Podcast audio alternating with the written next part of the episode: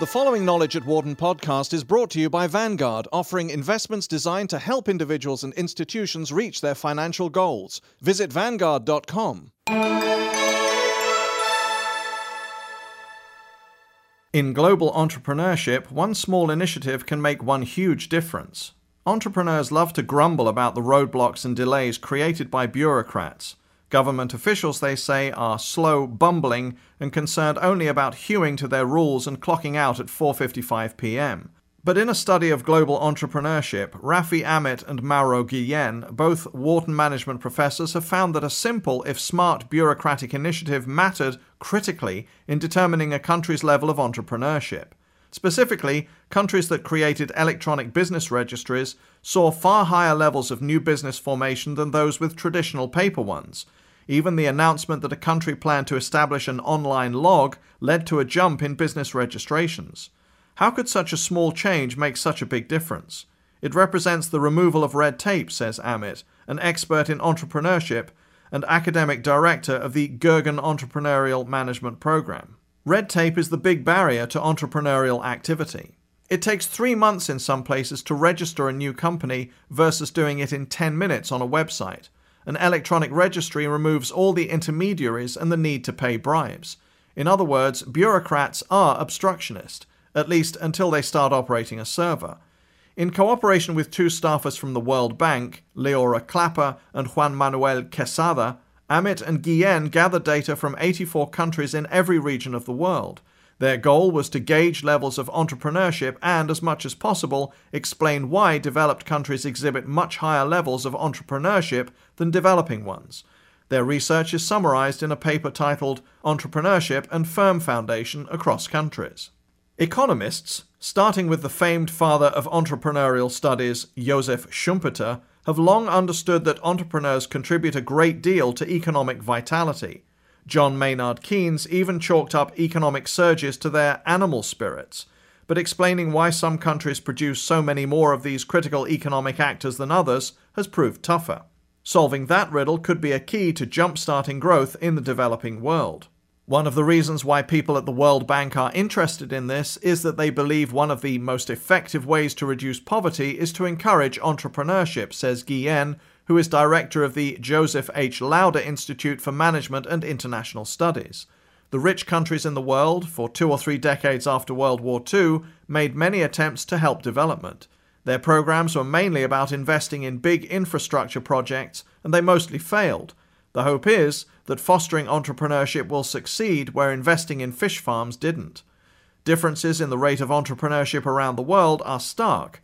At one extreme, Asia produces only 1.6 businesses per thousand people, while at the other, industrialized nations create 64.2 per thousand, Amit, Guillen, and their co authors say.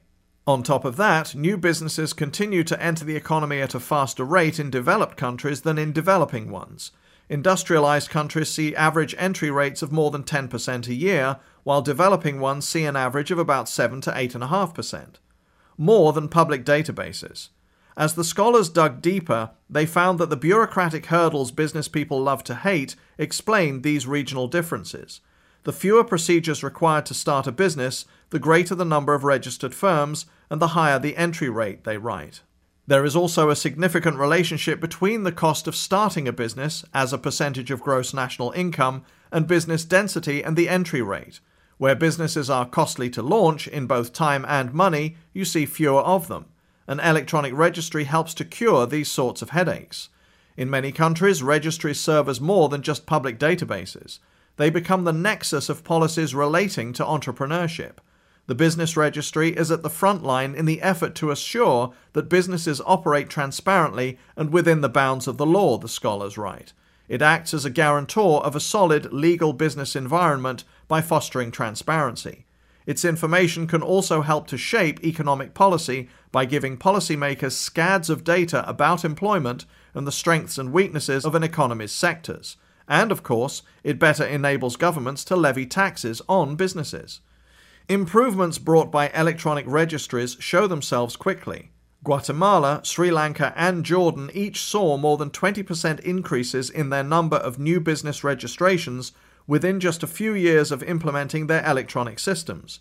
In Jordan and Guatemala, the growth of new firms begins before the implementation of the reform, usually about four years earlier when the modernization plan was announced and initiated, the scholars write. A criticism of this study might be that electronic registries don't actually capture levels of entrepreneurship, but merely the movement of businesses from the informal sector, sometimes referred to as the underground economy, to the formal one. Once it becomes easy to register, informal firms decide to do so. Amit and Guillen argue that this sort of nitpick misses the point. If a government manages to encourage existing firms to register by cutting red tape, then it has still improved its entrepreneurial ecosystem, and chances are a friendlier environment will lead to the formation of more companies. While the study devotes much attention to business registries, it examines other drivers and obstacles to entrepreneurship too. Not surprisingly, the authors find that corruption saps business formation just as surely as red tape does. In countries with corrupt governments, bribery becomes a hidden tax on entrepreneurship.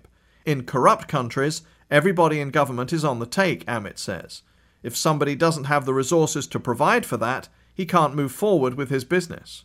Political turmoil, often accompanied by corruption, plays much the same role. Amit, Guillen, and their co authors use the example of Peru, which has ridden a political roller coaster since the late 1990s. What we see is that firm registrations are incredibly sensitive to swings in the political cycle, Guillen notes.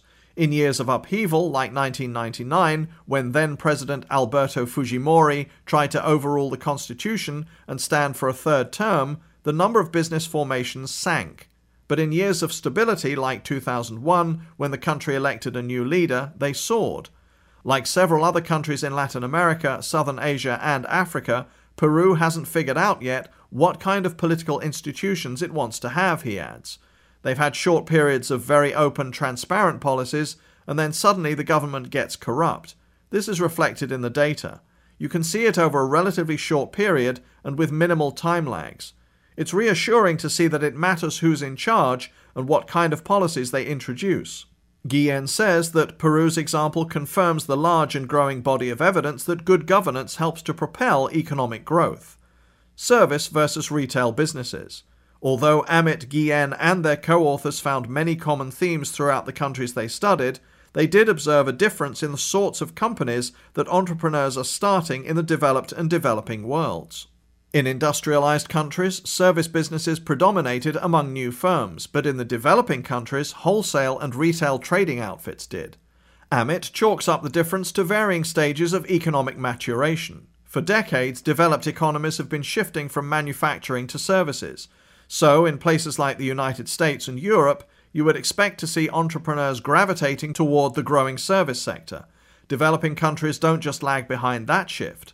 China, for example, is only hitting its manufacturing heyday now, but also faces obstacles to starting firms in some sectors. In much of Africa, for example, the natural resource sector still dominates. Governments, or people closely tied to them, typically control those resources, limiting the opportunities for entrepreneurs to start firms aimed at exploiting the continent's resource wealth. Amit and Guillen point out that this paper is merely the first step in a multi year effort with the World Bank to assess entrepreneurship around the world. As they work toward that goal, they hope to incorporate even more indicators into their assessment of countries' entrepreneurial environments. Amit, for example, knows from his work around the world that culture, tough as it can be to quantify, plays a critical role in people's willingness to take the risks required to be an entrepreneur. There are countries in Asia that say, we want to be entrepreneurial, but also say, if you fail, you're doomed for life. I just spent two weeks in Korea, and if there's one issue that hinders entrepreneurial activity there, it's the social fear of failure. In the US and Canada, you're rewarded for trying and attempting to succeed, and the idea is that you learn from that. For more information, please visit our website at knowledge.wharton.upenn.edu.